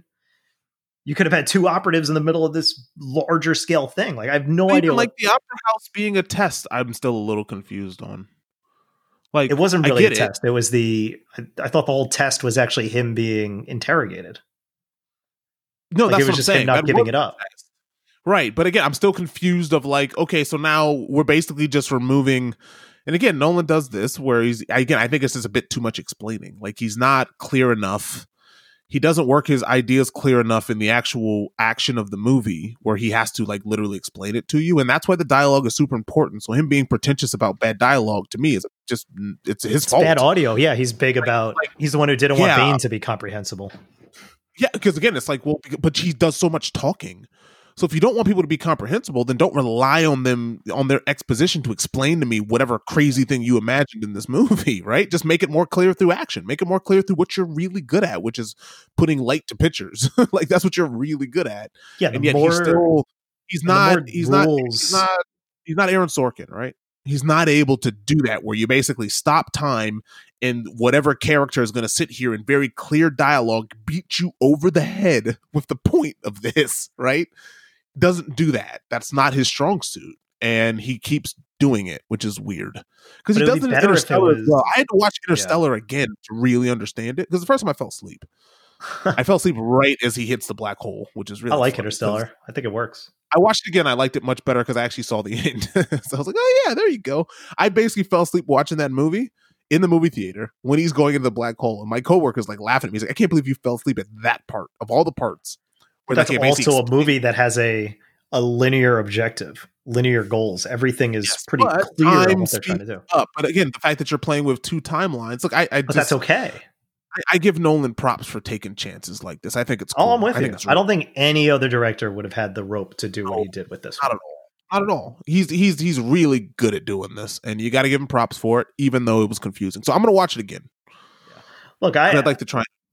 I like I said, I, I enjoyed. it. I had a good time. I, I set it up like I was like I was back in the movie theater. I popped some popcorn. I, had my. Uh, I even have a lime flavored seltzer because I just had them on hands, and that's usually what I get when I go to the movie theaters. And it was it was great. It was great. It just felt like watching a blockbuster movie because that's what it is. But it's not. I don't think it's Nolan's best just because it doesn't work on every level the way that all the other movies do. I think it falters. I, it definitely has the weakest third act, or you know, this this movie is set piece, set piece, set piece, set piece, set piece, and then in between all of them, they try to explain what's going on. You kind of comprehend it, you kind of don't. You, you just need to understand the broad strokes of things before you actually. It's just very clear that he had the idea for the visual gag first, and he tried to shoehorn everything else into it. And I think he got pretty close. But Yeah. the visual gag, like you like when they're on the boat, right? And it's like the whole image of the boat is literally the waves, you know, cresting back into the boat. Like that's Yeah. like it's cool, right? Like that's literally Yeah. what he was thinking. He was thinking of all of these beautiful things he could do in camera with backwards footage. Yeah. And it looked really cool. And then he tried to build a story around it. And I think he got like 70% of the way there, which I would say is better than most people who come up with a crazy idea and they get like 20% of the way there because they're too busy trying to say, Isn't my idea cool that there's two timelines? Let me just show you more stuff that shows how cool my idea is. But forget about the story. He tried to wrap that up. It just wasn't 100% successful. It was like 70% successful. Yeah, yeah, uh, I'm with you. I think I think that's about right. Um, but that's why I think a lot of his other movies that are not Dark Knight Rises, they get more to like that 90 to 100 percent successful. Yeah, I need to watch the. I need to watch the Dark Knight again because I think I didn't like that movie because of how much hype there was around it, Yeah, and I should watch it again. it holds up to repeated viewing. It's great. Where Dark Knight Rises does not. No, it's the opposite of Dark Knight Rises. Dark Knight, I was in the same boat because I saw that in theaters when it first came out, expecting a revelation. I was like, that was good. And then every time I watch it, I'm like, oh, this movie's great. Because again, better the, and better in that movie, the very clear thing is that very first set piece is the best part of the movie Yeah. when they're in the plane. Yeah, but there's there's so much other cool stuff in that movie. Like, oh, you're talking about Dark Knight Rises. Yeah, yeah. Dark yeah, Knight Rises, Plane- yeah, the plane is the best part of the movie. Yes. Dark Knight, though, like Dark Knight, the whole intro scene of that is great with the bank and then him escaping out of jail. It's all great. It's really he knows how to present a villain, and and props to Kenneth Branagh in this for really leaning into this villain. Like he was great. Also, I looked up. Oh, this is what I was going to ask: Who's taller, John David Washington or Paul Giamatti? well, it's funny because the main the the leading um I guess she's six. actress She's six one she's six, I thought she was six or six three. Six three. Yeah, six three. Which again I'm six one. Mm-hmm. Yeah, she's tall. So it was obvious. It was tall, obvious she was tall. Obvious she was taller than everybody in this movie. Everybody. Yep, That was great. So I I, I would say yeah, John David Washington I'm assuming is taller, but they're both shorter than her. Yeah. Well, they're the same height, so that was interesting. Because that that's that was one of the first things I looked up. I was like, how tall is he? She looks very tall. Yes. Yeah, yeah. she was very, very tall. But again, I thought everyone was good in it. I, I thought, you know, look, I I, I kind of hope they make another one. And that way they don't have to explain a bit of this dual timeline and they just kind of own it and try to make it a bit more clear of where you are in time. Because it wasn't I didn't need to be explained of like what the point is. I got it, right? Through visuals, I got it. Right? That okay, there's there's two timelines here. And these guys have a machine that allows them to go in the opposite direction. Yeah. But like they needed to explain to me in what part of time are we in depending on where. It was very confusing of who was where when. And that's why he was like well you've already told me all this stuff. So it's like literally like the future is running backwards and the present is going forward is basically what it is. So it's like this ever it's never ending expanding timeline in both directions. And it's just confusing to know of like, well, is Robert Pattinson here with us in regular time or is he in the opposite time or does it even matter? And that's where it just starts to get confusing. Yeah. The I don't think we get a sequel to this. Uh no, and I don't think it did very well, did it? And well, you know, it's the impossible. coronavirus. Yeah. It'll we'll know how well it does. I think it'll make a lot of money when it comes to VOD officially. I think that's when people actually go and get it. They'll they'll watch it on whatever service they want. get 20 bucks a pop. It'll make it'll do what Trolls did, right? well, this says box office 357 million. I'm assuming that's worldwide. Yeah. So that's not really that good. Um No, but you you know. also didn't have movie theaters in the US. Yeah, that's what I mean. Like you didn't have movie theaters in the in the US and this is, you know, this is a US property really. And they're Um, cranking up the uh, the marketing as it's coming out. So they're Yeah, still and making again, and I- it's I still in theaters. So And he doesn't really make. I mean, I guess you can call the Batman movie sequels, but yeah, yeah, he's Um, never made a sequel to one of his original or even or adaptations because like the Prestige was an adaptation. Yeah. So like, yeah, I, I don't. Yeah, again, people just don't. People don't like the sound mis- mixing of you know, and it's shot on thirty five. And again, he's a he's a he's pretentious, and it just is what it is. He still makes great movies though. But that's the funny thing is he's he's it's pretentious, but it but they're still at its best when they're popcorn movies that play with like these these fun like this is this movie exists on a gimmick and the gimmick's fun. Yeah. And I just think he I think he actually over explains things. When That's once once it clicks, don't don't explain all the other little shit. I think the biggest problem, I get why they did it, but once she got shot and they started going into all these details and why you have to go back to those things, it's like I didn't need that because now now I'm thinking about all this other shit that you have. Like somebody somebody made this point on uh, on Reddit. Like I was looking at the review thread there afterwards, like just trying to maybe get some of these questions that I had answered, and someone was like, "Well, how do how do you take a shit?" Like, when you're going backwards in time, what does that mean? So that like you're in the bathroom, the shit just goes up. Like, what's up with that? oh boy. Also, Leave here's the weird. Here's here's the question I had that was also like pretty bizarre. When, why did John David Washington, when he was fighting with himself, why did he, if he knew that was himself and it had already happened, why did he, why did he try shooting himself in that in that first sequence in the in the art place? There's like some oddities, but that that's that's Yeah. way more nitpicky Well, than it should like be. But the, the the first version of himself didn't know that, right? But he's not the one with the Because gun. he's not the one who shot him. Right. wasn't trying to Yeah, get the that's where it gets confusing. Where I want to watch it again because he knew that sort of you could reverse these bullets, and they have the same effect. Yeah. So I'm not I'm sure with that you. I'm I- fighting over the gun. But again, this I- is the part that gets a little like those types of specifics get confusing. Yeah, exactly. And I think that overall, and, and I and I like kind of movies that have that cool time loop stuff. Like again, I like the premise. I just think it it kind of falls apart, especially at the end and in and in the details. And unfortunately, it's a movie that really tries hard to go into details, and that's and that's the problem. But I, I do I do want to watch it again. I'm with you on that, and I think that'll be the ultimate test. Like see if it has a Dark Knight effect or or a Prestige effect. Prestige Yeah. gets better every time you watch it, and uh, or if it has a Dark Knight Rise effect where you're just like fuck this movie because I, I I'll watch it through, but my answer my a lot of my questions might be answered early on, knowing how it ends, and watching it through that lens. Where I might get to that that last set piece where I'm like, yeah, I don't need to see this again, Yep. because it was already a lot. But yeah, No. overall, I still I still say it was good. I mean, like, Now, there's there's one last thing I want to bring up. Yeah. The military commander in this movie beard guy. is Aaron Taylor Johnson, right? And you know Aaron Taylor Johnson. I know him from basically Kick Ass, right? Isn't he also wasn't he our protagonist in uh in Godzilla? He was, but I'm thinking of like where you first sort of remember a young person, right?